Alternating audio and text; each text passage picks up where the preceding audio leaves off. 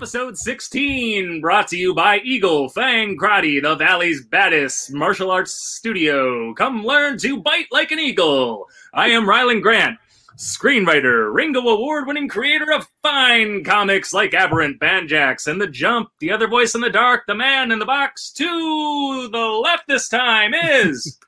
David Avallone, also screenwriter, comic book writer, and elegant drunkard. Elegant Drunkard. I love it. If you missed our last episode, our powwow with uh, Eisner nominated smoke writer Alex de Campi and Ringo nominated Scouts Honor scribe David Pepose, I highly suggest you back it on up and check that out. But we have a great show for you today. As always, Avallone, go ahead and uh, bring uh, our, our victims on today, huh? We have we have three contestants today. We have Jim Higgins, and we have Steven Prince, and we have Karla Nappi. Hi, kids. Jim, Howdy, tell guys. us a little bit about yourself. Uh, my name's Jim Higgins. I've uh, been working in some capacity in the comics business as an editor or writer since 1993. Um, uh, I started working for DC Comics in 94 in the Paradox Press division, which was an eclectic uh, part of DC. We did the Paradox uh, Big Books, which were nonfiction books about all different topics. So we had titles like The Big Book of Weirdos, The Big Book of Conspiracies, Big Book of Urban Legends. Every story was drawn by a different artist. Most of the books had between 50 and 60 stories. And uh, I got to work with hundreds of artists uh, while while doing that. Um, excuse me. Um, the department was run by Andy Helfer, who was really one of the best editors in the in the company at the time. Definitely one of the real visionaries.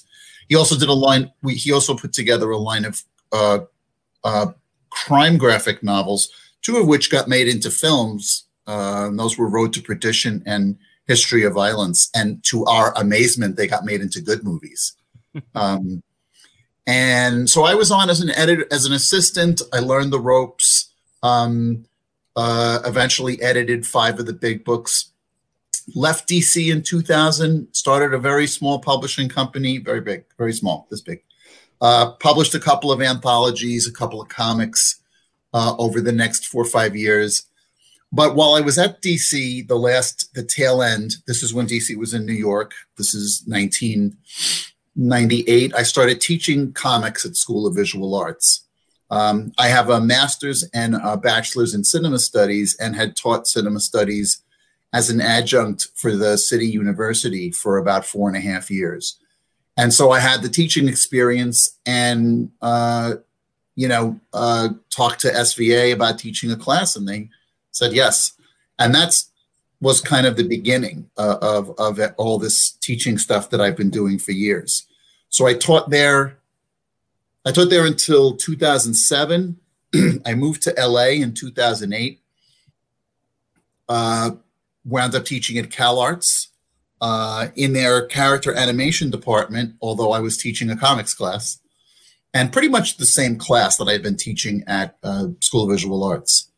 And you know, within a few years, I was teaching at Otis College of Art and Design and doing gigs at places like Cal State Northridge and uh, um, uh, UCLA Extension. But kind of the real thing that I I I like to think of as like the mark that I got to help make in in in LA with comics teaching was at Meltdown Comics. Um, I went in uh, when I first got there. I went into Meltdown Comics. I had known about the store. They were kind of a, a very well-known store nationally uh, amongst uh, people who knew about comics retail. And I said, "Are you guys interested in hosting a comic uh, comics class?" And they were like, "We've been talking about this for a year." So it started out with my class, and then someone else after two months said, "Listen, I if you start another section, you know, like in college, like another cl- class on a different day, I can bring you five students." So suddenly I had two classes. And eventually we had a kids comics class. We had a costumed life drawing class that was wonderful. Um, Satine Phoenix uh, ran that. She she's a cosplayer herself. Brought in all kinds of cosplayers who had fabulous outfits, um, not just comics related stuff either, all kinds of stuff. And then we had um, a coloring class, an inking class, and then uh, I did a class called uh, started a class called writing long form comics, which is how I met Rylend and Karla and and Steve. Um, I met you before that. and what's that? I met you before. I was in your second class. Your original. That's right. I was going to say I knew you and I knew each other before then, but uh, but you guys were all in that class together, um, and so that's and so the other thing I do is I'm a freelance editor, so I work with a lot of people who are starting out doing like their first graphic novel. So I act as an editor and kind of a project manager too. Um, you know, helping them decide with which way they're going to go: self-publishing, book bookstore market, comic shop market, uh, etc. And um, and I do occasional. I have done some some work on films as a screenwriter, um, and I've done some crazy comics projects for people with a lot of money that never went anywhere. So You don't live in LA without working for people with a lot of money on projects that don't go everywhere. I've always said this, that this is true. I've always said there's a reason filmmakers love private eye stories because it's always about a rich person hiring you to take care of a ridiculous problem in their life. right. And every every individual freelance artist in Los Angeles has had a rich person pay them a lot of money to solve some emotional problem they were having. Steven, tell us a little bit about yourself. Uh, I am a former rapper and toy company executive, and uh, now I write, uh, created, and I write uh, indie hit book called Monster Matador. Um, when I took Jim's class, I, I I'd been making comics my whole life, but um, I kind of I, I took Jim's class and uh, I started writing and drawing. Um, uh, like full length comics and I wrote and drew something like a thousand pages of comics in like a five year period. Uh, the drawing part didn't work out as well as I had hoped, but um, now I have a great artist, Fabio Alves, who's worked with Rylend on Banjax, and uh, we've kickstarted two successful um, campaigns for Monster Matador, and we're working on our third that'll be popping up in the spring. Great. I have supported those campaigns and they are oh. great. Those are great comics. And speaking of campaigns and great comics, Karla, tell us a little bit about yourself. I used to work in film and TV in New York and in LA, and then I veered into comics after taking Jim's class and meeting these guys who keep me accountable and make sure I keep writing. And I created Duplicant in the class, which is launching its next Kickstarter for the fourth issue next week. And we're also in previews right now for comic book stores. And I'm also uh, working on a short comic story for the magazine Friction, and I'm also writing, co-writing a animated television series with Filipino animator and supernatural expert Sapphire Sandalo. Nice. I should say that we record these a bit before they go up. So your Kickstarter may be in its third week uh, by the time this is actually on iTunes. And uh, we've got a few episodes in the can at the moment. Yeah. Well, I mean, you, you, you need those little uh, bumps during the lull, right? Oh, yeah. No, this, exactly. this episode should drop just when you need a little extra, a few more eyes on the page. Yeah, and I, I, I, I guess before we get you know too much into, I mean, we should talk about uh, Jim's class and how we all met there and why we took it and all that stuff. We'll get into that, but um, you know, I, I should just get it right out there because the the listeners, the viewers, are very familiar with these books. Um, Aberrant, uh, the the Ringo Award winning Aberrant, and uh, the four time Ringo uh, Award nominated Banjax were both created uh, in Jim Higgins' uh, uh, classes inside uh, Meltdown Comics. So. Um, definitely uh, more than a little bit of a street cred. I'm, I, I, I'm sure I'm not the only one, Jim. Uh, have, uh, wh- what were the other kind of like big uh, publishing coups you had out of that class? I, I haven't had tons, but uh, um, early on, I had two students who, you know, they just went on to be comics pros. Sara Varon, who is she's done killed children's books and graphic novels for for young readers. She's she's Yeah. wonderful, and um, uh, um, Sarah Glidden, two Sarahs. uh, Sarah Glidden did a, a, really interesting graphic novel uh, uh, that I always get the title wrong, uh, but it's um, something like how did how I learned to.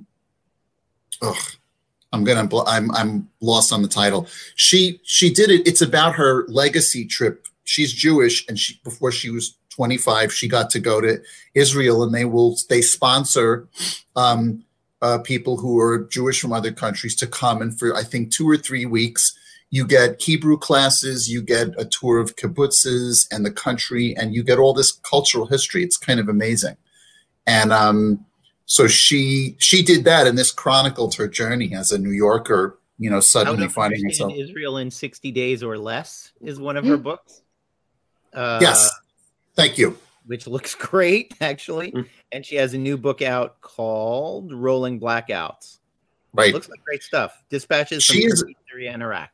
She is a comics journalist. She's, you know, there's not a lot of them out there. Um, like Joe Sacco, um, Andy Wat, not Andy Watson, Andy Warner is another guy who who has put out he's put out little mini comics of comics journalism. But so besides them though, you know, uh, Rylend, you've published comics. Steve has published comics. Carl has published comics. Um, and I have one guy who uh, I'm I, I I shouldn't say his name because it's it's I don't think it's been announced yet, but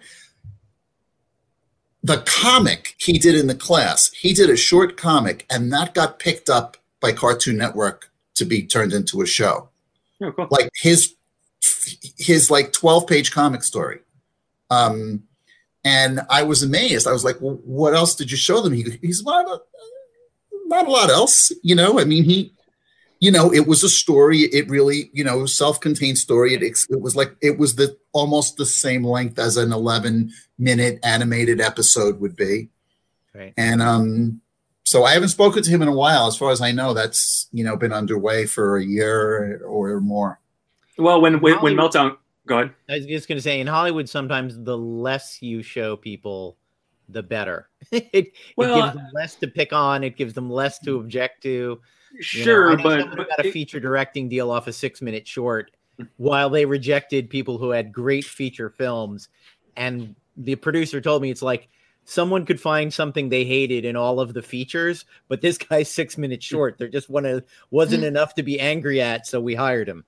I mean, but, uh, but but a comic can be the perfect pitch tool, oh, yeah. and it sounds like this was the case. I mean, I, I I know from experience. I mean, it's like I mean, my business for the last eight plus years has been setting up IP in Hollywood, and I started out with short stories and. Um, and uh, um, you know, and and and there was a, a, little novel pit stop, and and now I'm onto comics also. And and Aberrant was, I've talked about it before. Aberrant was uh, option for TV. Uh, I think two weeks before the second issue hit uh, comic shops. Um, we were but, at Comic Con, I think, at at a panel together, and you it had just happened. I think. Yeah, it was uh yeah, it was Comic Con 2018, I think, and I think about 15 minutes after I hit the floor, the uh, the announcement hit the the trades. Nice. Um, but um, but that was my experiences. You know, I mean, I, I came from, I mean, I, I have for I guess 16 plus years now uh, uh, written film and TV in Hollywood, and uh, that's what I know. And so when I started writing comics, I mean, it was like I was writing from that place, right? And Aberrant is a Aberrant is a 10 issue series, um, and it it breaks down like you're saying, Avallone. Um, it feels like it feels like a 10 episode Netflix series, right?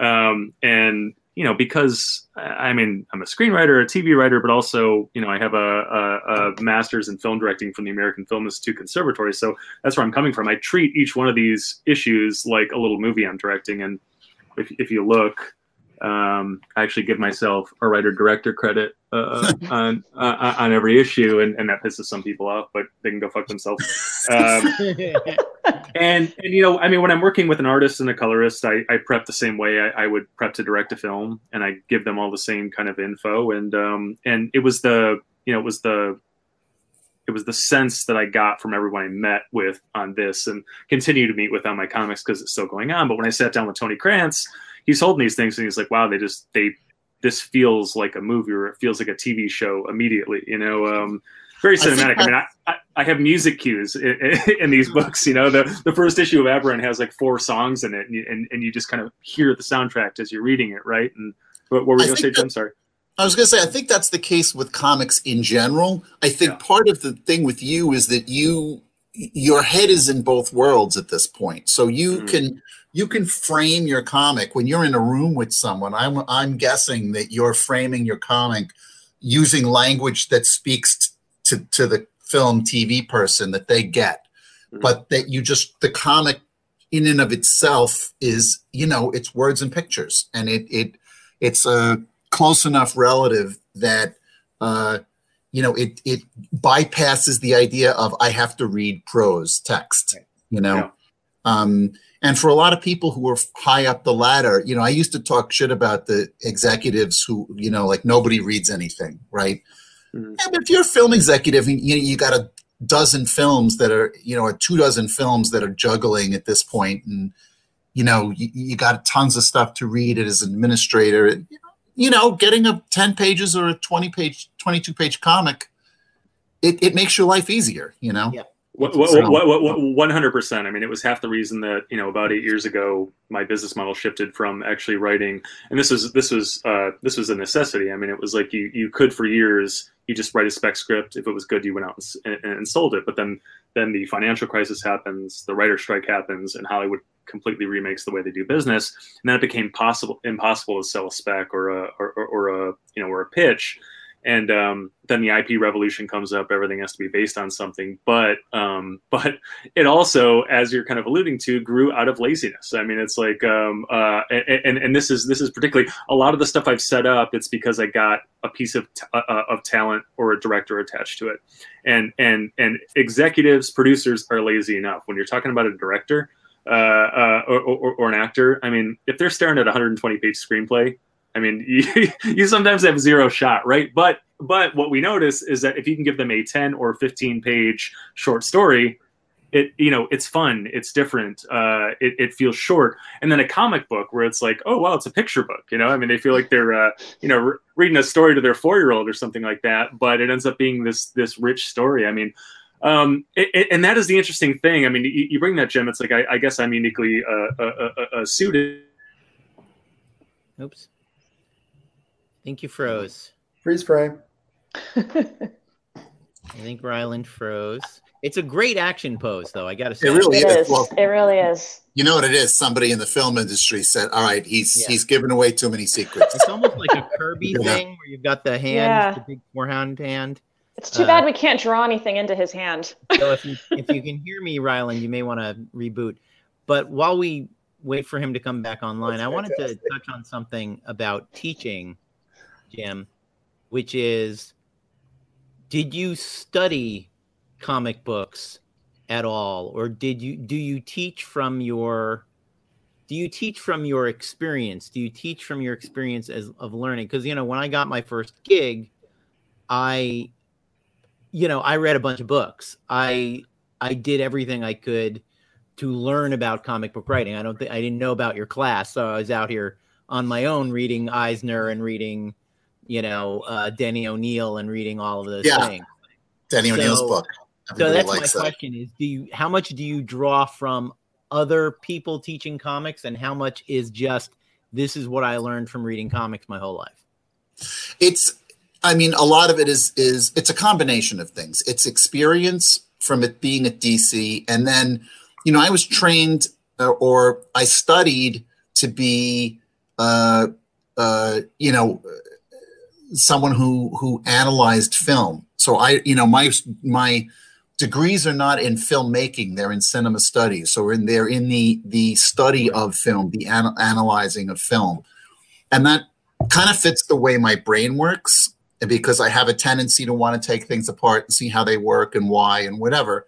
Um, excuse me. And so, uh, um, so when I went to DC, I had that mindset already. And then, you know, you literally have to learn how comics are made.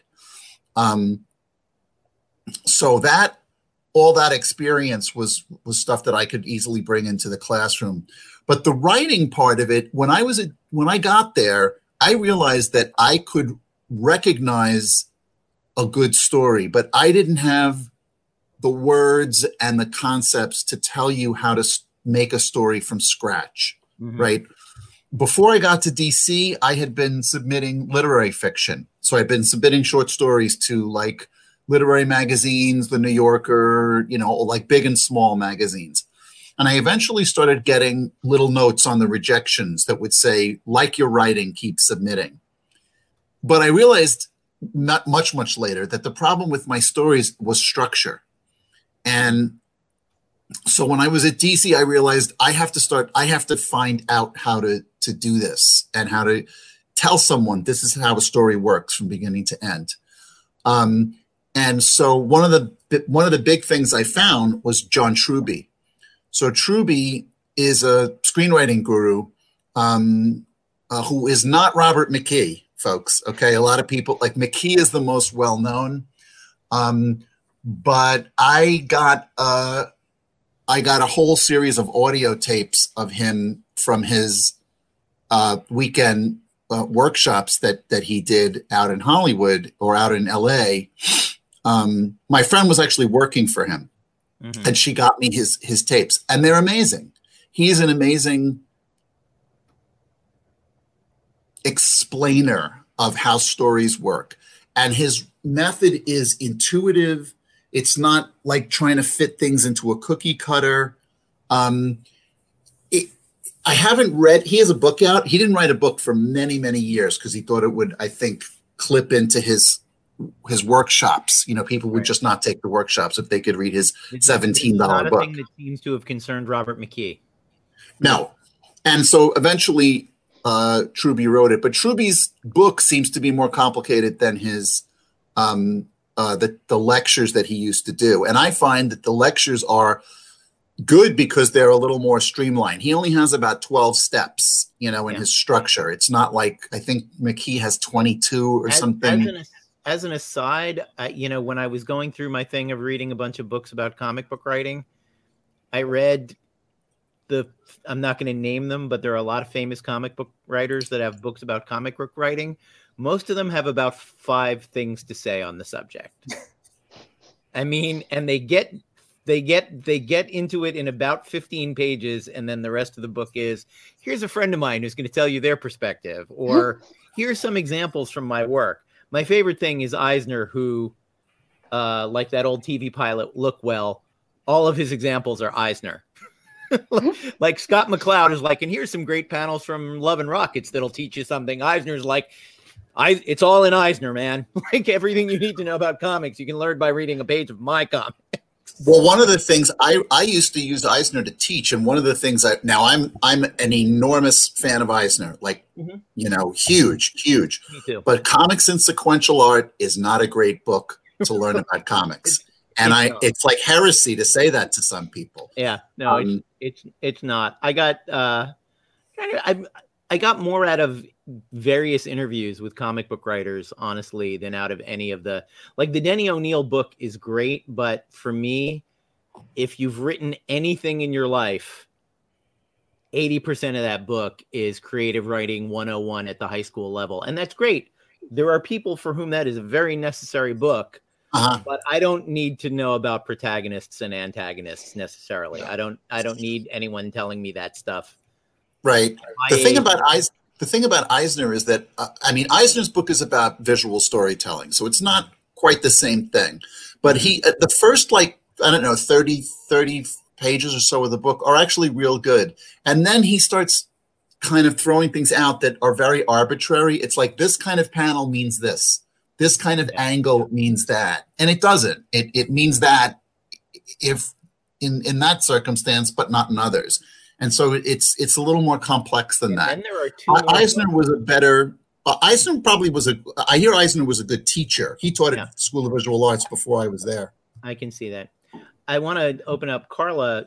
What made you take Jim's class? What attracted you to it, and what did you what did you get out of it? So I had created Duplicant as a pilot script, and I had just around that time started going to conventions. I had this friend that kept like hounding me to go to comic conventions. She was like, You're to enjoy it. and I was like, I, I don't know. And then I went and I was like, what what is wrong with me? Why haven't I been going to these my entire life? I'm an idiot. And so that's when I really started getting into reading comics. And uh, I noticed that people were starting to kind of do comics as a way to be another level of their pitch for their projects in TV. So I thought, well, let me see if I can figure out how to write this because this is like an entirely different medium that I'm not that familiar with. I don't feel like I can just pick up a pen and just start doing it. I want to take a class and do it right and be respectful of this medium. And so I started researching classes. I didn't want to do an online class because at the time I didn't think that I would stick with something online. And I found Jim's class, which was great and it was meant to be a class to make a one-shot comic book. And then like Rylend and i and a couple of others in the class were like well i kind of want to turn these into actual series. And that's what happened. When i took the class i was like this is amazing. I, have everything i've been doing my whole life has been leading me to to write comic books and so that's what made me kind of delve into it more. And then jim created the second class for us the long form comics class. And i actually took a drawing class with jim which i didn't poor jim. I kept having so much trouble with the right with the drawing class. You did good? I did good. Yeah i just I, my brain can't wrap around dimensions and sure. perspective.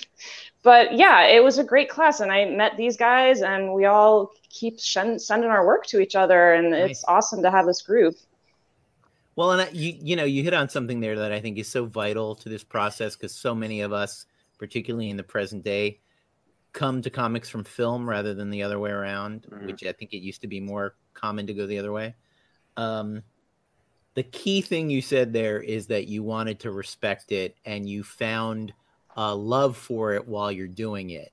The initial impulse of let me create something to help my television show sell I always tell people if that's all you're doing, that's a terrible idea and you should stop because it's too much damn work and it's too complicated and it's an entirely it's like saying I'm going to do an oil painting to sell my sculpture. It's like I don't think that's going to work if you don't right. give a shit about your oil painting. It's going to be a terrible oil painting and no one's going to buy your sculpture.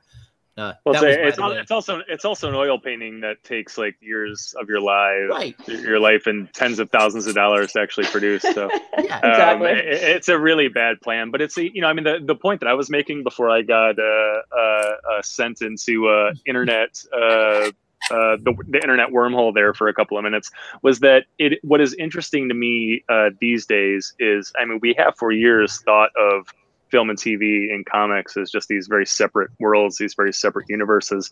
And now they're so like hopelessly, you know, intertwined.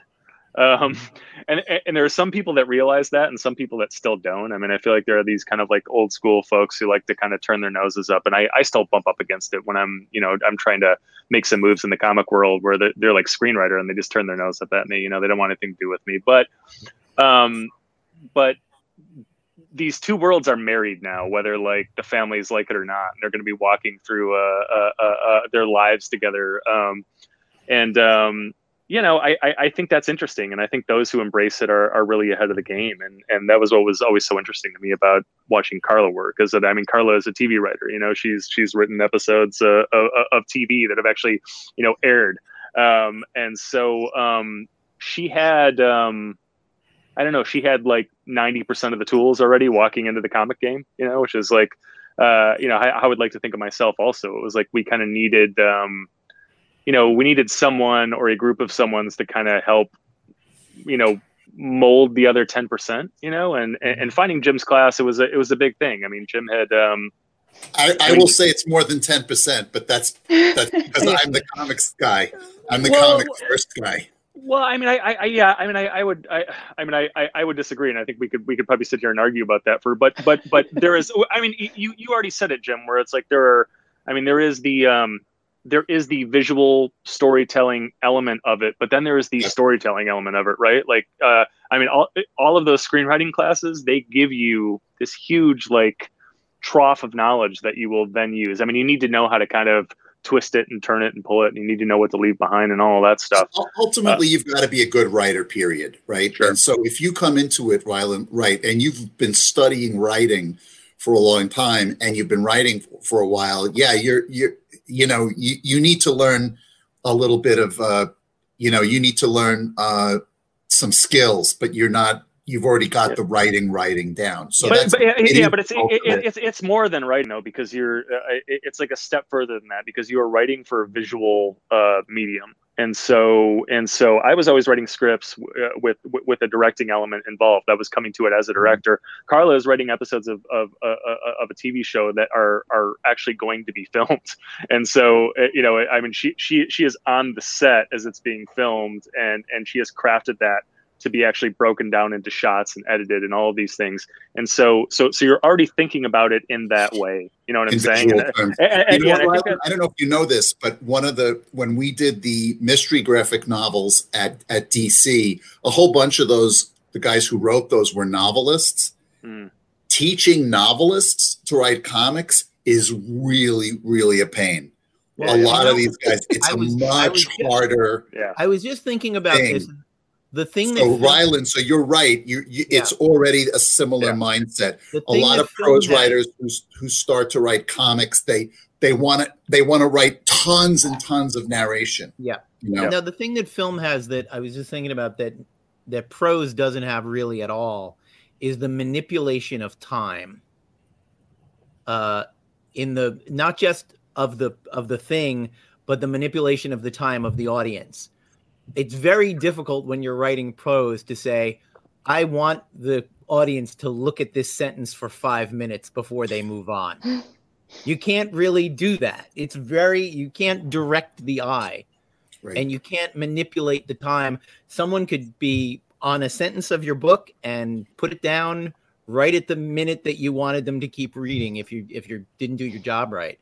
And film manipulates time and comic books manipulate time in very different ways, but they manipulate them visually. And you know, I was saying earlier I never took any classes and I read a lot of books, but I learned the most about how to make comics from working with artists and from artists encouraging me to go a certain way. I've told this story on this show before, but you know, Dave Acosta, I never used to use captions because I was coming from film and I was just like sound effects and what people say. That's that's what's on the soundtrack of my comic book. That's what people are reading. And he was like, use captions, man. Let comics be comics. Let use the it's part of the form. Use the whole form. Don't just use the parts of the form that remind you of film and it really freed up my writing and made me a better writing and watching how comic book artists would the times they would go off script and break down a moment differently than I had in the script taught me so much about oh yeah right I think the mistake everyone who comes from film makes when they go to write comic books is having more than one action in frame he crosses you put in a panel he crosses the room and unlocks the door no, he doesn't. He either mm-hmm. crosses the room or he unlocks the door. Like That's the I still do that. example I, I use. still do that. Oh, really? It- Yeah. Probably because it's the one people do all the time in scripts. And I am totally, Yeah. I, it's just like bad film directors.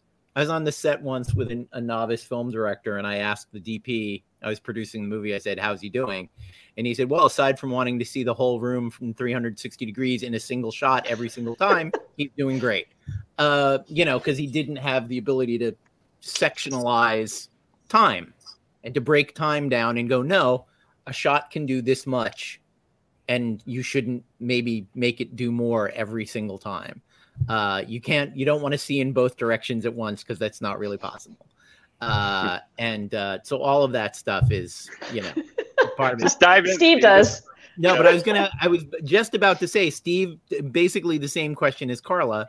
What brought you in? What did you get out of it? You know, all of Um, a- at the time, I was I was working in toys. I was doing a lot of commercials, developing stuff for animation, and I was also writing prose on the side. And I kind of want. I had a uh, my roommate was an artist, and she was encouraging me. Just I, I had gotten her into comics, and that kind of like rekindled my whole like love of comics and and, uh, I- you know like I said I used to make comics and then I was like oh maybe I should start making comics again but I kind of had to get into the right mindset mindset and it just happened that Jim was doing a class um, but I wanted to go back to the art thing that you mentioned Dave because one of the reasons why I actually started writing and drawing uh, and drawing my comics, even though you know the art wasn't necessarily up to snuff, was just because of like learning the language of comics. So much of that is learning learning the art of comics. You know, um, I started doing it. I did a, a comic strip, Unemployant, which is basically it was basically three panels with a beginning, middle, and an end. And I did mm-hmm. that for I think I did 160 of them and that was just training in terms of just one a basic structure but also learning like you know you say walk across the room unlock the door in a comic you're either going to you know do one or the other and to have to do a whole story in three panels now you're like you know you're focusing your mind on what specific action am i choosing you know um, so I, I was doing a lot of that and a lot of drawing and uh, trying to understand how an artist would take a script and break that down into a panel and why cer- a certain page would read a certain way as a script.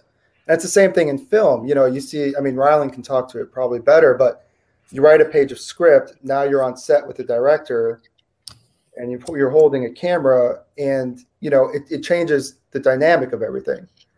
You know, you might change a movement, you might change a line, you know, all these things change in the process. Um, and then Jim's class was, it was just helpful kind of being around other people uh, you know, having other people to show stuff to, bouncing ideas off of. And uh, I think I wound up taking that last class with Rylend and Karla because I had a had a concept I was developing that I couldn't quite I couldn't quite break the story, mm. and then I wound up doing it um, doing it in that class. Although I never I haven't quite I haven't gotten to it yet. Five years later, I'm still. You've done a few other comics pages since then, a thousand or so. Just a couple, yeah. Oh yeah. There's a, I mean, there's there's a, a story that is sort of being pieced together here, and uh, and and it's something that I'm very interested in. And you know, we were talking about this a little bit, um, you know, in the green room before we hit record here, and that's this idea of, I mean, one, it's kind of the comic shop as a community center also, but it's um, but you know, I think it's bigger than that. It's about the kind of like it's what a community can do uh, for a comic creator. You know, trying to um, uh, trying to get into this game on your own. You know, sitting in a you know sitting in an office just with your head down. It's it, it's very hard. It's very difficult. You you can't you can't see all of the possibilities. You're not motivated. You're not inspired. And um, that was something that I think Meltdown the comic shop uh, did for a lot of us um, was it just it, it gave us a place to all kind of gather with like-minded people right it's, it's like jim said like jim is a guy who he taught comics for years right and uh, he gets to la he wants to teach comics and well where do I do it? How do I do it? He wanders into Meltdown, which again is, I mean, Meltdown was, I mean, all comic shops are wonderful, but, but Meltdown was, was like a comic shop. It, yeah, and you talk about a community center. I mean, there was a comedy, uh, there was a comedy theater in the back, and mm-hmm. uh, you know all sorts of events all the time, and um, and contests, and this, that, and the other thing. And Jim just walked in and said, "This is the perfect place to do this. There, there's a community of people here who love comics, who probably want to create comics, but they don't know how they they don't have the motivation they don't they don't see the door to walk through right and it was what jim mm-hmm. did was he set up this class and it became the door that most of, that that many of us walk through and cer- certainly the three of us i mean it was i was um i haven't you know really told my story in terms of this yet but you know i was um i mean comics are always my first love um i actually tried to uh, uh make a comic when i was back in college um uh, at the University of Michigan, but um, the game was completely different then. It was like you you're uh, you basically had to you're dealing with physical drawings. You basically had to know an artist in your town. There there weren't these like massive uh, online uh, uh, you know groups full of artists that are eager to work and everything. Um, and uh, revisions were a pain in the ass because all the drawings are physical. But but okay, you find an artist. Where do you find a colorist and the letterer in Ann Arbor, Michigan, and and you know 1998 or whatever um, wasn't happening so you know tried and failed and um, about five years ago maybe a little longer now um, this game got a whole lot easier and and and easier is not easier is not the right word because this is never easy right um, but but it became more possible um, uh, workflow went completely digital, right? Um, you know, I, all of my artists now they they haven't drawn on paper in, in years, basically. Um, uh, files are just you know they're all digital. They're traded. And it doesn't matter if they do. If they draw on yeah. paper, they're going to scan it anyway. So yep. right? yeah, yep. yeah, and then so. revisions revisions happen in a couple of minutes. Um, uh, you you no longer have to know an artist in your town because there are these yeah. massive groups online like connecting comic book writers and artists on Facebook that has thirty five thousand members, and all it is is a gallery of artists, some some incredible, some not so incredible, and everything in between. And they're just throwing their work up there with a page rate. And so if, if you have an idea and you want an artist, uh, that's great. But I didn't know how to find any of that, right? And mm-hmm. and and I just you know I just knew that um, you know I was uh, I mean at that point I've been writing in in Hollywood for a dozen years, and um, you know hollywood hollywood changed radically um, uh, you know over the course of my first kind of dozen years uh, writing where it was like um, you know i grew up in the sundance era i saw pulp fiction and i said i want to do that i want to tell stories like that but by the time i got out to hollywood uh, they stopped making movies like that basically the entire independent film movement just you know moved on to television mutated became something completely different by the time i got spit into the, the, the hollywood sort of workforce like they're ma- they were making five different kind of films. Uh, they want them all done a certain way. Um, and so basically, I sound like an asshole when I say this, but I got sort of stuck writing these kind of big Hollywood action movies. Um, and it's a wonderful job, and I wouldn't trade it for anything. But like after you know, a- after a dozen years of writing like the same five movies the same exact way over and over and over again, um, I was you know I was tired. I was burnt out. I was miserable. You know, it was like um, I got really good at doing that. Those movies bought my house, but like, but I didn't know if I could spend another dozen years doing that, and so I knew that I needed I needed a new outlet, right? Um, and I suspected that comics were going to be the case. The beauty of comics is that you can you can do you can do almost anything. You, you can tell any kind of story, any kind of way, as long as it's good, right? The unlimited uh, budget of comics. Right. Yeah, and, and and and so and so um and so I was really interested in that, and and when I finally got into comics, I sort of made this promise to myself that I was never going to tell a straightforward story. I was going to double down on experimental elements and and telling the story out of order, and and and and I've I've gone crazy. If you've read my books, you know I've gone crazy with a lot of that stuff.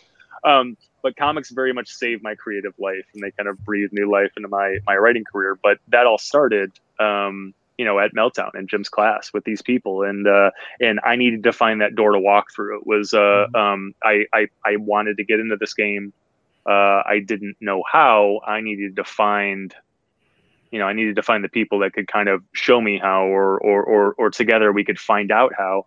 And so you know I, I i don't even remember how i tripped over the class. I mean maybe it was a a, a recommendation from someone um, I really wish I could stop and think and remember how I found the class, but um, but you know, sort of signed up for it, uh, you know, just um, just on a lark and uh, and went in and just um, you know hit it off with Jim and hit, hit it off with some of the people in the class and and the the information that Jim presents in the class was was very valuable. You know, particularly Jim could. I mean, Jim Jim knows his students well, right? And so he knows well. Okay, uh, um, you know, sometimes people are coming in and they're kind of an empty glass that he has to fill up with knowledge, right? Uh, sometimes people their glass is half full and Jim knows Jim knows just the right amount to pour into that glass. Sometimes he knows, well, we got to dump this out and dump this out and replace it with this.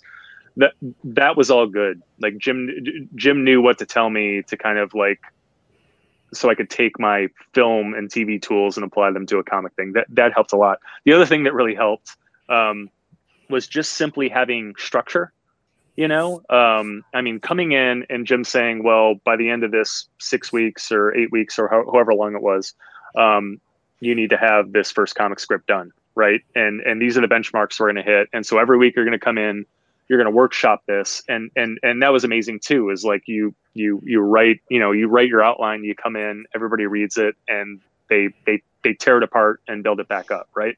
Uh, you bring in you, you bring in the, the first act of your your comic, and everybody reads it, and they tear it apart, and they bring it back down. And and going through that was very instructive. I mean, you have like you know we're in there, and Jim's there, and he's an old pro, but you have twelve other people who are dedicated to the same thing. Uh, and all come from from really interesting, you know, uh, storytelling backgrounds, and and they are they are giving you this feedback and and no matter what it's valuable some of the notes you take some of the notes you toss out but seeing how people are reacting to it and processing uh, uh, uh, uh your your script uh, is is is extremely valuable, right? Um, go, go, ahead, Jim. What were you going to say? One one of the things that that is just it it, it re, re, repeatedly amazes me. You know, with every every class I I do is that if I have even if I have only three students in a class, the stories are all different. And I'll get one person doing a memoir, one person doing a science fiction story, and one person doing a, um, you know, like a kind of of a, a kids oriented, all ages, you know, fun story. Or I'll get, you know, or I'll get someone doing a horror story, and I'll get someone doing, and so, and then you'll get people who are kind of beginners and, and people who are you know much more fur- further along the line and the person who will is the beginner will often have some really incredible insight because they're not they haven't had their vision tunnel visions yet by being in the medium for, for too long or mm-hmm. they just have a more open view of, of what the possibilities are and then the you know the person who's really got a lot of experience the beginners are often like, thanks for your notes. Oh, that's great. That's great. That's great. You know, and the, you can't get that on your own. You just yeah. can't. And, uh, and even just from the subject matters, right? So, like you're writing a genre, say someone's writing a genre story and someone's writing a memoir story. The person who's writing the genre story is being faced by someone doing something personal, emotion, more emotional, and something that has more of a, an intimate feel to it. If they could learn to bring some of that into their genre story, their genre story is going to be much, much better. You yeah, know, yeah. that's, that's um, really well said. And, the genre writer, may you know, is probably a good plotter. Well, most yeah. most people, that's their strengths. And the the maybe the novice person writing the memoir is meandering. Yeah, and it's a it, yeah. I mean, it's and a, they it's learn yeah it's where i was going with this is just the this this idea of community you know i mean uh, uh, uh, i and i guess we all together because all you guys have been on my panels at, at comic cons and um, i do a lot of how-to panels at, at, at comic cons and um, and and one of the more popular panels is publishing your first comic right? Um, everybody wants to know you know how do i do this? What, what's the first step? Um, and you know i mean the first thing is like you know just write make it go out and do it. Like that that's the biggest thing is like people getting over that hump is this massive problem for everybody. Just fucking do it right? But of course that's of course that's more uh you know that, that's more complex a problem than i'm that, that i'm letting on. But but i think the, the the biggest thing and what we all found at meltdown in this class with each other is community right? It is a, it, is it is a community of creators who are they're all moving in the same direction. I mean, it's like it, it is so much easier to swim against the current when you're doing it as a group. So so getting in here and not only learning not only learning the how to the steps the do this do this do the structure it this way don't do this don't do that that was all important um, having the feedback was very important just being able to workshop your material and, and get that but finding this community. Like all these people it's like hey it is a lot easier to do this all together. And so it's what we have done over the years is we have kind of found and and and and and you know held on to each other. I mean i i, I workshop the the first issue of aberrant um, in that first uh, class with jim. Uh, and you know but then steve karla and i stayed you know stayed in touch ever since then. I mean, that was what was that? Was it four years ago? Five years ago now? I, I five years ago. Yeah, oh, yeah, yeah, yeah I, I, don't know. And then and then Aberrant gets a ten issue order from from Action Lab, and suddenly I am doing a monthly book. Um, and Steve and Karla read every issue of Aberrant and noted it up backwards and forwards and helped me through everything. And every time there was a problem where I was stuck on something, I went to Steve, I went to Karla, um, and they had my back and they were doing the same thing. I knew I could do that. And so, and it all culminates with, you know, a few years later, uh, uh, you know, Aberrant gets nominated uh, for, for a couple of, of Ringos and I am at the Ringo Awards ceremony and Karla's with me at, at the Ringo Awards ceremony. Um, uh, you know, and and uh, and, and when when Aberrant gets announced, uh, uh, you know, for the for the best villain award, I was sort of stunned. I didn't expect. I know. I was it. like, get up there. yeah, yeah. I, I, they announced me, and I'm just kind of sitting there, and it was Karla who leaned over and says, uh, you, you know, you have to get up and accept this thing, right? Uh, and, and, so, you know, and so I went up there, and um, and I'm accepting this award, and it's uh, you can actually see it up there. It's a nice little square thing up there. Um, and uh, but um, but Jim and Karla and uh, and Steve and and Jeff Leeds and a couple other people were the first people that I that I thanked when um, when, when I accepted that award. And and and I think that is so important. So if you are out there and you are watching this and you want to make your first comic book, I think that that is the most important thing you can do is find a community of like-minded people who all want to do this and then do it together because it's going to be so much more fun it's uh, uh, they are going to keep you honest. They're going to keep you moving in the right direction. They are going to give you the feedback you need. They're going to be there for support. And when you are, uh, they will go to your awards ceremony with you and let you know that you actually have to get up and accept said awards. So well, and you, uh, you also the the the little teaching I've done at uh, conventions, I talk about networking a lot because I think it's a, a vastly misunderstood process, and it's it's more what you're talking about than what people think it's going to a party and jamming your business card into people's hands or handing them a comic. And I always, you know, I always go back to people saying it's no fair because everybody just wants to employ their friends. And I'm like, yeah, you're damn right. You just want to work with your friends. so you're not looking for business associates, you're making friends.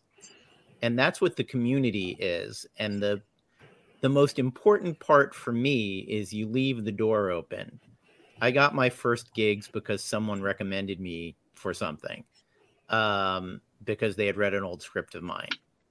Uh, I try to recommend people for things all the time. I try to, when someone says I'm looking for an artist for XYZ, I'm like, oh, this guy I worked with on the Zorro thing. You should hire him. He's great. And you keep an eye out for new talent and you encourage them and you do everything you can. And it's not because, well, someday they're going to pay me back that's sort of the great thing about networking is it's a it's a it's a it's a it's a catch and release. You you just let it go. You do the nice thing and if it comes back to you great. And if it doesn't you know what? You did a nice thing. And the smallness of the community i wanted an artist. I created this thing that's a comic within a comic for drawing blood called uh, gtfo girl and I very much did not want to write it or draw it because it's about a very young woman, and I could, f- and it's supposed to be written by like a 16 year old girl in 2020, and I could fake that voice, but I wasn't interested in faking that voice, so I went to an old friend of mine, Amanda uh, Deibert, who we've had on the show, and she wrote it, and she did an amazing job, and to draw it. I went on Twitter and clicked on the visible woman hashtag and looked at everybody's art and I found a woman named Skylar Patridge. What is that? What is that, David? Could you explain that? GTFO girl? No, the Invisible Woman hashtag. Oh, visible, visible, visible woman is a mm-hmm. hashtag, mm-hmm. and it's not just comic books, though. Comic books do. It's basically women showing their art, their work, their whatever to get hired, to get noticed. To oh, that's great. And if you click on the hashtag, you just see this flood wow. of pretty amazing art and pretty amazing stuff. But what they I didn't have that in 1998. Anyway. No, they sure didn't. But what I love about the smallness of the community is I found this woman, Skylar, and I loved her art. And I reached out to her through Twitter and I said, Hey, uh, love your art. I've got this thing. I just want to do a four page thing. I'll pay you a really good page rate. Are you interested? And she said, I had drinks with you at the Albuquerque Comic Con. We were sitting at the other, we didn't actually get introduced but she's like, I'm an old friend of Ben Bishop's who actually draws Drawing Blood. And so we were all sitting at this big table in the hotel bar, but I've actually seen you from across the room and waved at you. We just didn't get introduced, but I had heard your name, so I knew who you were. So this person that I thought was a complete stranger from the internet that I would have no connection to is like a friend of an artist I'm already working with. And I always say in comics, there's one degree of separation. Yeah, you know? ab- absolutely. I mean, even when you find something you, you think, I was working with an artist in Manila who I had personally never heard of before, and I mentioned his name at Long Beach Comic Con and another editor standing next to me was like, "Oh yeah, I, I Roy Martinez drew something for me once," and I was like, "Really? Wild." But that's the the also the global reach of it. You don't. It's not always going to be someone you sat with in Albuquerque. It can be someone literally on the other side of the planet, and they're still somehow connected to you. They have worked with people that you work with, and also, by the way, this is another reason to be as excellent with your word and deed as you possibly can be and to be live up to the best practices you can possibly live up to because people are going to hear about it I, I, I really love this idea of community karma. I mean, that's what we're talking about, right? It's like what you put out there comes back twofold, one way or another, right? And um, and uh, you know, th- then there's there's this other thing too, where it's like game recognized game. You know, I, I, I believe Omar said that. You know, uh, uh, in the Wire. Um, I mean, it was like, uh, I, I mean, Avallone, it's kind of how you and I met, right? Yep. Is that is, um, I mean, j- just out there doing our thing, right? And uh, and and it's like you said, just you know, just try to keep moving forward, try to lift people up. Uh, you know, people, uh, everybody develops an opinion on you, and uh, and you start to notice who, you know, who who is like a fellow traveler, I guess, mm-hmm. is is the thing. And I think that I think Steve, Karla, and I had uh, a similar thing in in Jim's class where it was like because Jim's class was it started out with like I don't know. We we did two classes together. So like over the course we were probably in that class with 30 35 other people you know uh, maybe what, what class are you talking about? I wish I had that many students. Whatever maybe it was 20 or whatever but but but but you know but we ended up with a very small minority right here but it was like but we found each other. I mean we were in that class and there were and and there are people who are moving in the same direction and people who are kind of maybe shooting off in this direction. Yeah. or people or people who are like 200 pound weights strapped to your ankle right that you're kind of dragging through things. And um and and and the people with the good karma the people that are moving in that direction they all kind of end up sticking together and they end up finding each other. And i think uh i mean avallone had popped on my radar probably a dozen times. Like mm. this you know this is a guy you want to meet. This is a good guy. This is a guy who's oh, helped me. Uh, and then and, and then you start, you know, I mean, the, the, beauty of this is that there's context for everything, right? Um, you're not. I mean, if you if you are some random person in Nebraska and you go to a party, like you don't you, you don't know anything maybe about the person who you you bump into at the you know at the uh, whatever at the the punch bowl or whatever, right? Um, however, in comics, uh, you start hearing about somebody in a con, like they have put out work for two, three, five, 10, 20 years, right? And so you can actually go to Comixology. You can you can download a, a, a shit ton of issues and read up and be like, wow, you know, this person is this. You, you get to kind of see the person's soul on a page, right? Um, uh, and that's very interesting. And so there's context for all of this stuff. And so at some point, Avallone, I don't know who it was, like, mm. um, uh, you know, we, we, we yeah, yeah, I, I, it probably was you. Um, I met and, Jim introduced me to David at a convention, yeah. and then and, you were looking for a panelist and I introduced you to David. That's absolutely what happened. I, I, I, put a call out on uh, on on Facebook, being like, um, uh, I need a, I, I have a panelist at WonderCon or something like that. Um, uh, it's a Kickstarter panel, and do you know anybody that would be good for this? And Karla hit me hit me up with try David Avallone. I, right. I, I, had heard, you know, I, I, I knew David because uh, we ran in the same circles, and I reached out on Facebook, and um, and he's like, "Hey, let's grab coffee." And it was one of these coffees we've talked about this before where you expect it to be a half hour like any normal coffee. And i think about we blinked and about three hours uh, uh, passed and uh, and and we were you know and now we're doing a podcast together. So. well when you but, uh, i mean oh go ahead. No go steve. Uh, what i was going to say about rylend uh, you know after that class i actually fell off the face of the earth for i think almost two years. Because i had kids and then some other stuff and Rylend actually emailed me almost out of the blue about one of those panels, you know, uh, to come do it. And at that point, I hadn't, I'd kind of stopped doing comics just because I had so much going on in my personal life. Um, and that got me started on uh, Monster Matador again. And then we started, you know, our little reading group. And just having that community also, it just like it forces you to also kind of like as a writer, it forces you to write up when you're when you're work when you're reading you know i know if rylend's sending me a script or karla's sending me a script you know if i'm sending them a script it has to be at a certain level otherwise you know, I'm not going to be able, you know what I mean? So it kind of, it, it pushes you to be better. Um, and that's, that's the other, you know, good part about the community. The other great part is you can steal artists from Rylend. Fabio Alves drawing Monster Matador. I Yeah, love that cover, Steve. I've, yeah. I've loved it since I first saw it. It's real good. Uh, Let me but just, let me no, just I say think let, let me just say the jump number two is now a month late because this asshole has been drawing Matador. So Fabio, so Fabio emails me saying, "Hey, dude, I really want to draw Matador again," and then I have to be like, "Rylend, is, is Fabio drawing the jump?" no, dude, what's he doing? I'm like, "Oh, he's he asked me if he can draw Matador." So then I have to tell Fabio, "No, you have to go draw Matador. Or you have to go draw the jump." It's just- Yeah. So but that's yeah, I, you know, I, I, I- I got that. I got this idiot nominated for a uh, a, a, a, a Ringo, and uh, it's a chore to draw my comics. He What's wants to be not drawing the good? Matador comic. like a jerk.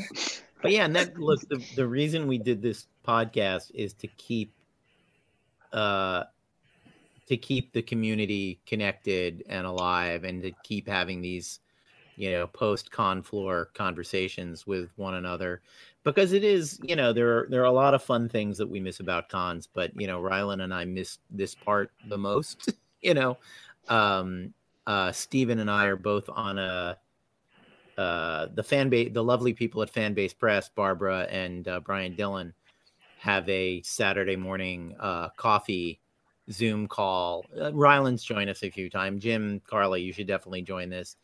Uh, and it's just usually a dozen comic creators sitting around talking about what's going on. She always opens the meeting, or Bryant opens the meeting by saying, "Anybody have any good news this week?" Uh, and we started it in we started the first one was in March, and I think I was the pain in the ass that said she was like, "So how often should we do these?" And I was like, "Oh, once a month." And I was like, "Every week, yeah. This every week." And once I, I think everyone was kind of afraid to be that needy, and I was not. I was like, no, It was right I when it was right when lock, the lockdown. is right when the lockdown started. Yeah. yeah. I was like, Yeah. no, God, Uh oh. Uh oh. Oh, Internet no. purgatory. Yeah, the black, hole. Only the hosts. It's only the hosts. Yeah, no, They're, I- they're after my- you guys. Yeah, my computer straight uh, shut down. Um, oh, that's not good. Yeah, But you know Yeah. what what Dave said about also, you know, you want to work with your friends. I mean, all these artists that have done, you know, my book are all people I've met either at conventions or they're friends of friends, you know, like Mm. it's not like I a lot of people sometimes think it's a conspiracy, like, oh, you're just working with, you know, but it's like, no, you want to work with people you know. And I also know that if you know someone I know recommends someone to me or someone Right. that I've met, I know they're going to do the work. You know, that, you're that- not hiring. You're not bringing them on because you they're your buddy alone. You're or Right. or you're they're your buddy. Period. It's like Right. they're vetted, and so you you know you're bringing them on because they're good. Yeah, It's, and they have to be good yeah. first. And, And 20, then- yeah, and if you're doing a 22 page comic, it's I mean I've done it. It's a lot of work, and a lot of artists think like, oh yeah, I'm an art, like I'm a comic artist. Yeah. I can do it. I'm going to sit down and do 22 pages, and two years later, they've got five pages done. Yeah. Yeah. You know, There, yeah, there, there, there are a lot of great artists that cannot, that are not suited for this work. I mean, it's like the, uh, you know, comic, uh, being a comic artist is not about doing great art. It's about doing very good art quickly. Yeah. Um, uh, you know, for the most part. And of course, there's a place for great art, and and you have to know how to kind of legislate that. I mean, um, you know, we had uh, we had Alex de Campi on last week, and and she was talking about this, where you know, show good artists where they want to come in and they want to make every panel a home run, right? And it takes forever, and it's distracting. Ultimately, it's like you you you open up a page, and and you don't know where your eye's supposed to go, right? And and and she's like, you know, uh, she was breaking it down like you got to settle for some singles, some doubles, some triples, and and pick one panel per page, and uh, and make it the home run, right?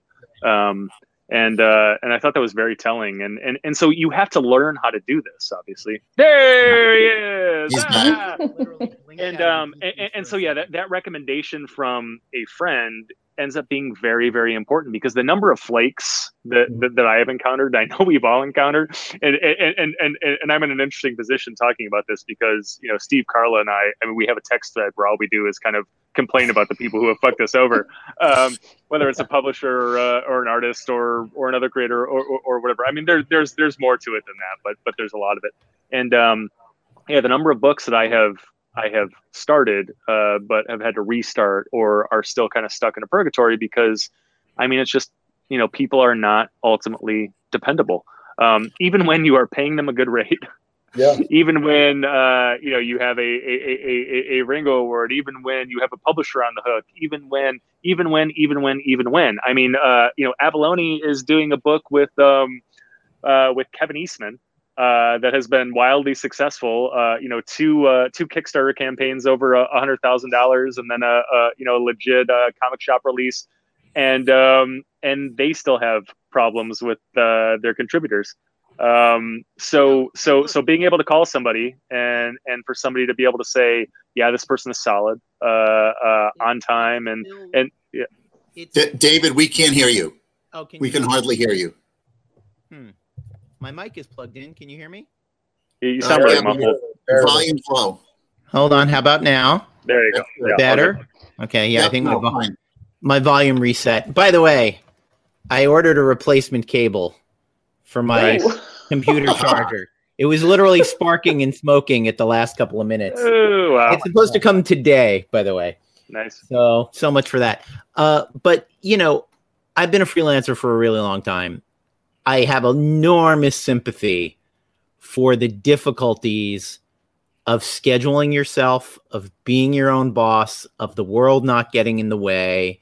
And this year we've got the COVID and the lockdowns, and like some of the people that I work with, they expected to be making a lot of money at conventions, and now they have to take on a zillion commissions you know i i won't name names but i i work with some people who their their convention appearances are 70% of their income. And if you're not getting 70% of your income you got to draw a lot of turtles for people. Uh so uh you know i say that with absolute mad respect but it's like you can't just imagine that money you know back into your bank account. You have to we've all had to adapt adapt our schedules this year and take on gigs that we necessarily might not necessarily have taken uh, to make up for the gap. Uh, and for me, also conventions are, I can honestly say, every eh, let's say 85% of the work I've had in the comic book industry, not only have I only gotten it at conventions, I have gotten it specifically at the Odyssey Bar at the Hilton Bayfront in San Francisco. Like literally that bar is San my Diego. Yeah, in San Diego. That that that bar is my is my uh, agent and manager all in one. I should give the bartender a percentage. Um, and without that, you know, we're we have to do this. We have to find other ways to stay in touch with the comic book world and stay on top of it and stay in each other's lives. I have a question for Karla. Um, Karla, you left LA how, how many years ago? Two or three? Two, two, Two ish. two. And um, so, you know, this year we had a lockdown, but the year before or so, you know, you were out of the physical community of Los Angeles, which is where a lot of this networking and stuff happened. You couldn't just, I don't know, I don't know if you went to Comic Con, I think you may have, but, you I know, did, there- yeah. there wasn't that ease to just go to like the million conventions that there are in, in LA. So how, how was that year for you in terms of this networking and community stuff having to do it either virtually or doing it in the East Coast?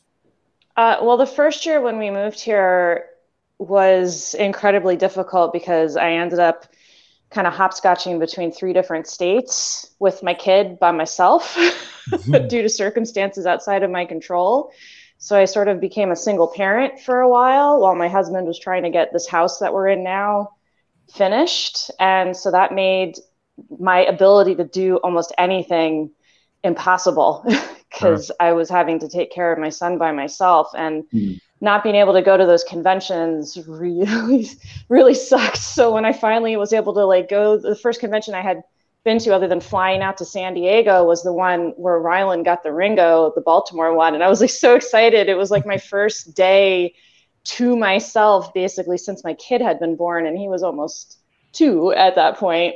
So now that we're in Pennsylvania, it's even harder even before the shutdowns because we're in such a rural area. There's like nothing in this area. So right. it's like in California, I could drive to a lot of these conventions for the day, yeah. like Anaheim, Long Beach, you know, Los Angeles. That was great. But here, there's a whole added expense of a hotel because nothing is nearby. You have like you have to drive to them, and they're too far away to just do as a day drive, except for maybe Philly. I was going to say, are you you're, you're, you're even Philly is kind of a hike. Philly, I could do Philly in a day. Philly's like two hours okay. about. but that's about it. Yeah. It's another uh, another benefit of having a community is that uh, you know we all chip in for the uh, you know for a house or or, or an apartment for uh for San Diego Comic Con. so yeah, we all stayed together at San Diego yeah, the last time definitely we went. cuts down on the expenses. Yeah. Yeah. Wild. And, uh, yeah, the, the the the I finally did something smart about housing at San Diego for 2020. Oh, good. The that week, really worked out for you. Yeah, the week after Comic Con. Don't tell everyone. Tell us after. no one will. Re- no one will remember. It'll be so long before the next con. That's uh, right. The week after, con- I've always wanted to do this, and I've never just never had the resources or the ability or or remembered. Like August first, twenty nineteen. There's this great little boutique hotel in Little Italy in San Diego that I love and they uh-huh. hadn't blocked out the dates yet for the for the for the lottery. So like a week after Comic Con, I booked my favorite hotel in San Diego a year in advance, and I was so proud of myself. great. And, and, and in March, like, I was like, I guess I'm canceling that reservation. And then he ate it. It's not like Airbnb an Airbnb where you got to put the money up. Yeah, no, this you know? was luckily on like hotels.com or something. Right, right, right. I punched a button and it went away and I didn't have to pay anything, but it was still just like you did it. The one time I worked this out to my absolute satisfaction and it wasn't a shitty because I've the thing that uh, this is another this is another trick that people do. Not every hotel in San Diego participates in that stupid uh, lottery, and mm. not every hotel that doesn't participate is a complete nightmare hole in the wall so, like, you look about a mile away. Right. So you look about a mile away from the convention center. Yeah. And you can the while everyone's killing themselves over the lottery, you can actually find some like, you know, not great hotel but not terrible hotel for like 125 a night or something. For years uh, I stayed in a hostel. Um because I, I I don't have a lot of self-consciousness about such things. So and, and as a matter of fact, one year I met uh, a guy. The whole room was me and a bunch of artists from Brazil. Mm-hmm. So it was like right. fantastic. Oh, I met all like guys. Oh, it was great, and they're actually a a uh, uh, an artist's. Uh, the, the the one guy who is the, the the the group leader, I guess, he runs an artist's house called Quadrinos. Uh, so that he's got. If you guys need like artists, incubator. Yeah. Yeah. Interesting. But, uh, Erlich Bachman. Yeah. Well, we should probably wrap up. We're we're over an hour, and that was that was all very fascinating uh, stuff.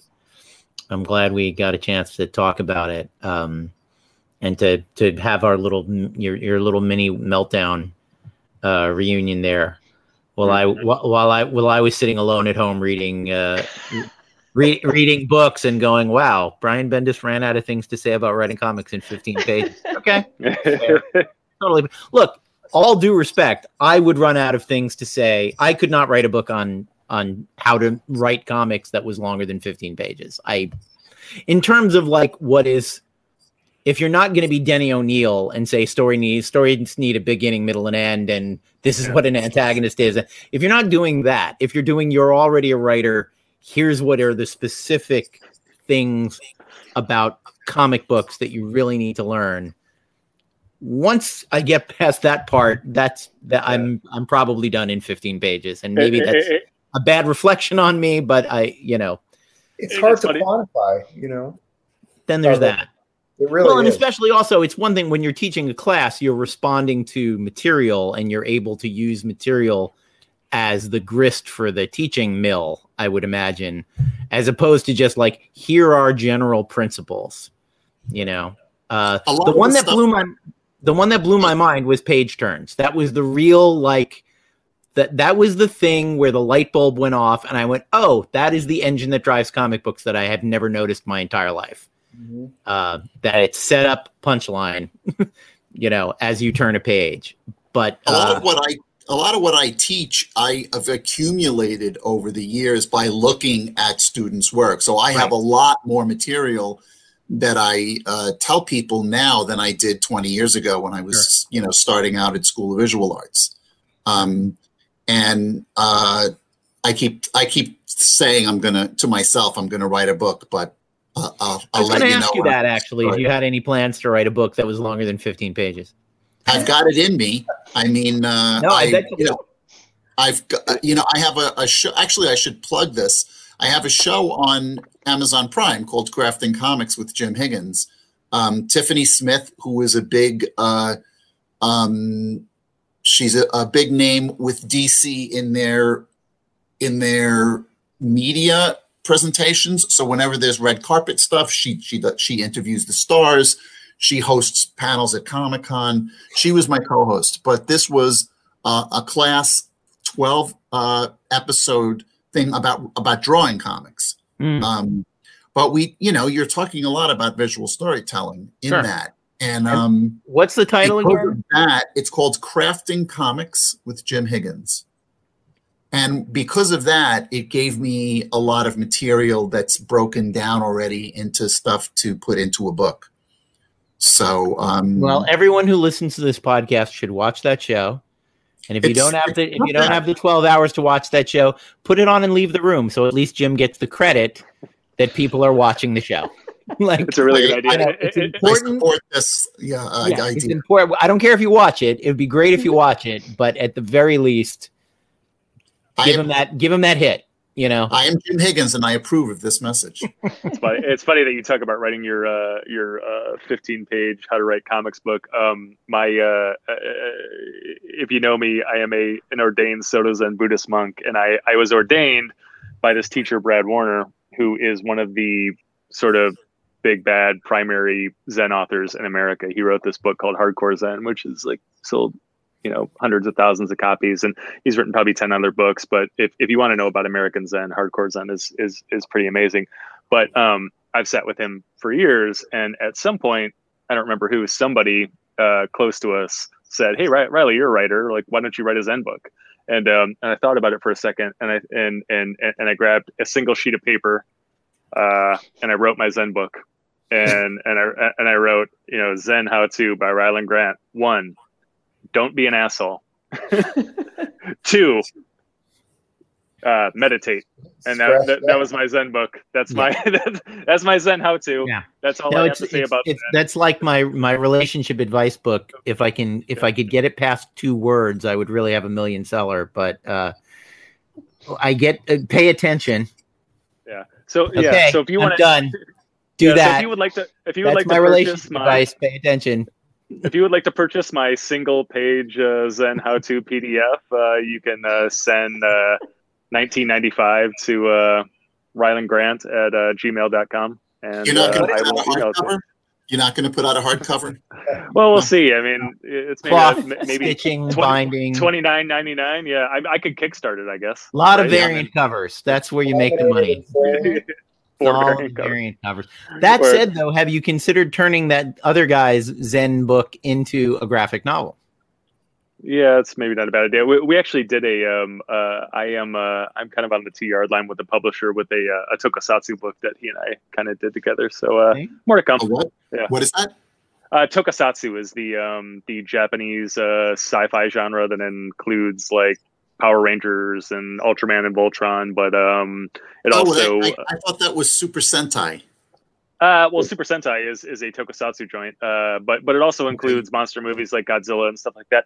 Brad was a um, uh, you know Brad is a, a, a Soto Zen monk, but you know in his in his his real life, quote unquote, he was for about a dozen years an executive for Tsuburaya Productions, which was a company that uh, was founded by the creator of Godzilla, that is best known for making the Ultraman movies. And so um, Brad was was a uh, was a tokusatsu producer in Japan for a dozen years, and then he came here to uh, came back to while he was in Japan, he writes this Zen book. It becomes this huge deal in America, and so he came back to America and just started teaching Zen. And uh, and so he's a comic book guy too. And um, we have for years talked about how tokusatsu doesn't really get a fair shake in America, and so we um, decided to try and package it for an American uh, uh, action audience. And um, and so nice. our book is kind of Voltron meets uh, you know Fast and the Furious, and um, and of course I have uh, uh, one of my claims to fame is I've written for uh, the directors of can't remember if it's six or seven of the nine uh, Fast and the Furious movies at this point. So um so if there's a guy who um who who kind of knows that uh, uh, it's me, and so we we have sort of combined forces to make what I think is a pretty damn good tokusatsu book. And um, yeah, we're uh, we're on the two yard line with the publisher. We were actually um, uh, uh, I mean, we were um, we were set to be announced with a, a, a pretty big, uh, substantial publisher right before COVID hit, and then uh, it was pencils down everywhere, and then people started getting fired, and um, you know, uh, short and yeah. sweet, it came back came back to me. I had to find a new home for it. That, but that um, is, that is always that is always the way of Hollywood. The when when. Kevin and I were out there pitching Drawing Blood, the one place where it was mo- where it was most favorably received, and they were ready to buy it we went into FX. Was it FX TV? And it was the day after the 20th Century Fox Disney merger. Yeah, and they were like, "We love it. We'd buy it if not for the fact that we're probably all fired tomorrow." Yeah. It was just like one of the best timed meetings of all time. Well, uh, yeah, I mean, yeah, I mean, the publisher thing was funny because yeah, it's like the you know the the EIC is on board. Uh, you know, I, have been dealing with two other editors, and um, and so there are three people who are fully behind this thing, and literally they're about to announce it, and then everyone gets fired, and you know, in a day I literally don't have an email address that works over at this company at this at this large comic book publisher. So I can't even. Wow. There's no there's no one I can I don't even know who's left. I don't know. I, there's no right. one I can contact to be like, uh, is this still going? And of course, eventually, like after you know a couple of weeks, you you're, you're able to kind of back channel and figure out that you know they've just you know it's it's been scorched yeah. earth. The copper but, um, wire is the copper wire is out of the walls. It's it's all, yeah. all over. I always tell people if they want to understand Hollywood, they should read Franz Kafka's The Castle. Yeah. And I'll yeah. leave that hanging out there. You can look up the synopsis yeah. of that book. But it's about this coming to a town for but, it's about coming to a town for a job and literally being unable to find the front door of the place that promised you a job.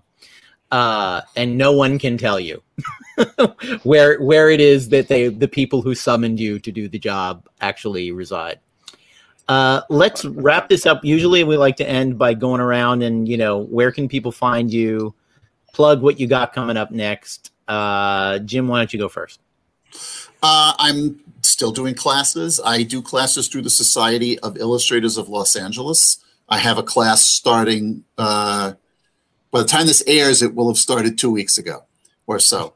Um, but actually, no, the, I, I shouldn't say that because I have another class starting on February 18th. It is the class where all these guys met, which is the writing long form comics class.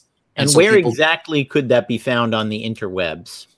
Uh, I mean, uh, you want the URL or, or? Well, I mean, if if they if someone wanted to, well, we if you you can send us the URL and we'll put it in the show notes and people can can find. They can Google Society of Illustrators of Los Angeles, Jim okay. Higgins, and and the class should show up. Great. All right. And where can people find you on the internet in general? Me? Uh, yeah, you- www.newsuit, like you bought a new suit of clothes, .net, N-E-T, not com. Nice. Newsuit.net. And Steven?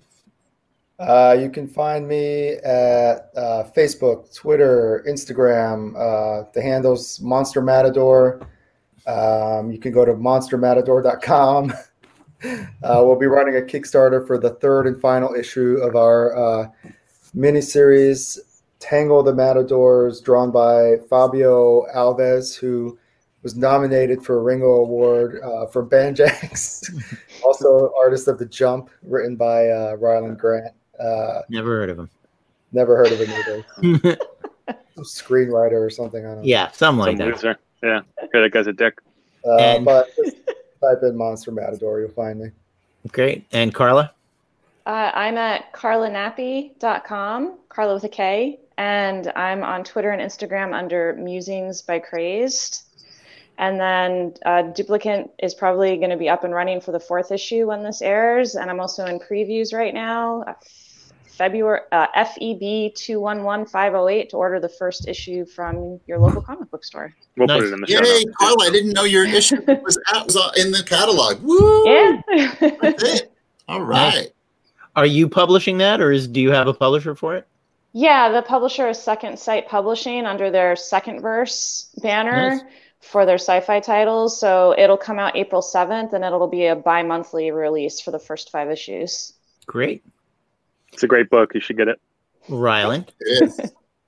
Very good. Uh, I, I am Rylend Grant uh, at Rylend Grant, R Y L E N D G R A N T. Uh, I always spell it because it's not a real name. My parents drunkenly uh, arranged letters and saddled me with it. I'm stuck with it. Now you have to spell it at Rylend Grant on all forms of social media.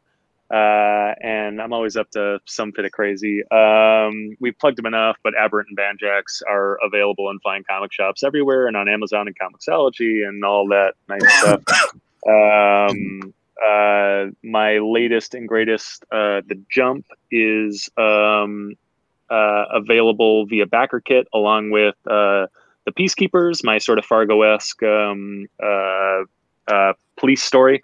Um, the Jump uh, issue two will be kickstarted uh, at some point. Uh, I don't know, February or March. I'm still settling in on it. So maybe by the time this airs, I'll have something in the show notes. But um, you can find everything uh, on BackerKit, uh, the peacekeepers.backerkit.com. The Peacekeepers, all one word. Um, and you'll find the Jump, you'll find the Peacekeepers, and you'll find all sorts of uh, really cool and rare signed Aberrant and Banjax stuff. I have um, a lot of con variants up there that you couldn't get otherwise. That you know maybe only 50 copies of them exist, and you can kind of get them there and only there. Um, so that's a lot of fun. So check that out. Um, more announcements to come soon. Uh, you know, uh, I'm kind of kind of can't talk anymore. Uh, so Sure. I'm gonna pass it on to. And uh, you can find me at davidavallonefreelance.com uh, because GoDaddy are terrible people and they grabbed davidavallone.com when I searched for it once 15 years ago. Yeah, they're terrible. Uh, I mean, and that's even aside from the sexist commercials and the shitty business practices. So I always like to kick GoDaddy in the shins as I walk by. But uh, all of the links to everything are there. Uh, the great thing about having an unusual last name is uh, all my stuff is very easy to find uh, just by Googling David Avallone. Um, and uh, what have I got going on? Uh, Dynamite keeps refusing to announce my next series, uh, which I've already written three issues for, and I'm writing the fourth one. But I'll come out and say it's Elvira meets somebody, somebody cool. Uh, and that's all I've got on that. And the second volume of uh, Drawing Blood is uh, in the works, and volumes one and two of that should be available to the general public by the summer, I would think, uh, by how things are going. But thank you so much, uh, everyone, for being on the show. Thank you, Rylend, of course, as always. And we will see you on the next exciting episode. Thanks for listening. Thanks for watching, guys. Thanks. If you're watching us on YouTube, be sure to smash that like button. If you're listening to us on Apple Podcasts, Spotify, or other fine purveyors of ear crack, please leave us a five-star review. And wherever you're watching and or listening, subscribe, subscribe, subscribe. We'll see you back here next week for more Madcap hijinks on the Writer's Block. For more information, visit pendantaudio.com. Thanks for listening.